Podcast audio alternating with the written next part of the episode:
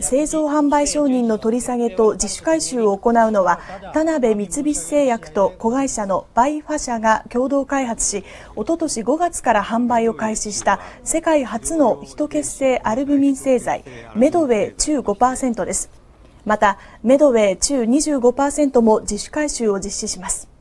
バイファ社はメドウェイ中5%の製造販売承認申請の際に必要な複数の検査データを改ざんしていたということです。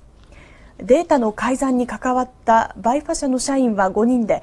田辺三菱製薬ではデータの改ざんがなければ厚生労働省からの製造販売承認は下りなかったとみています。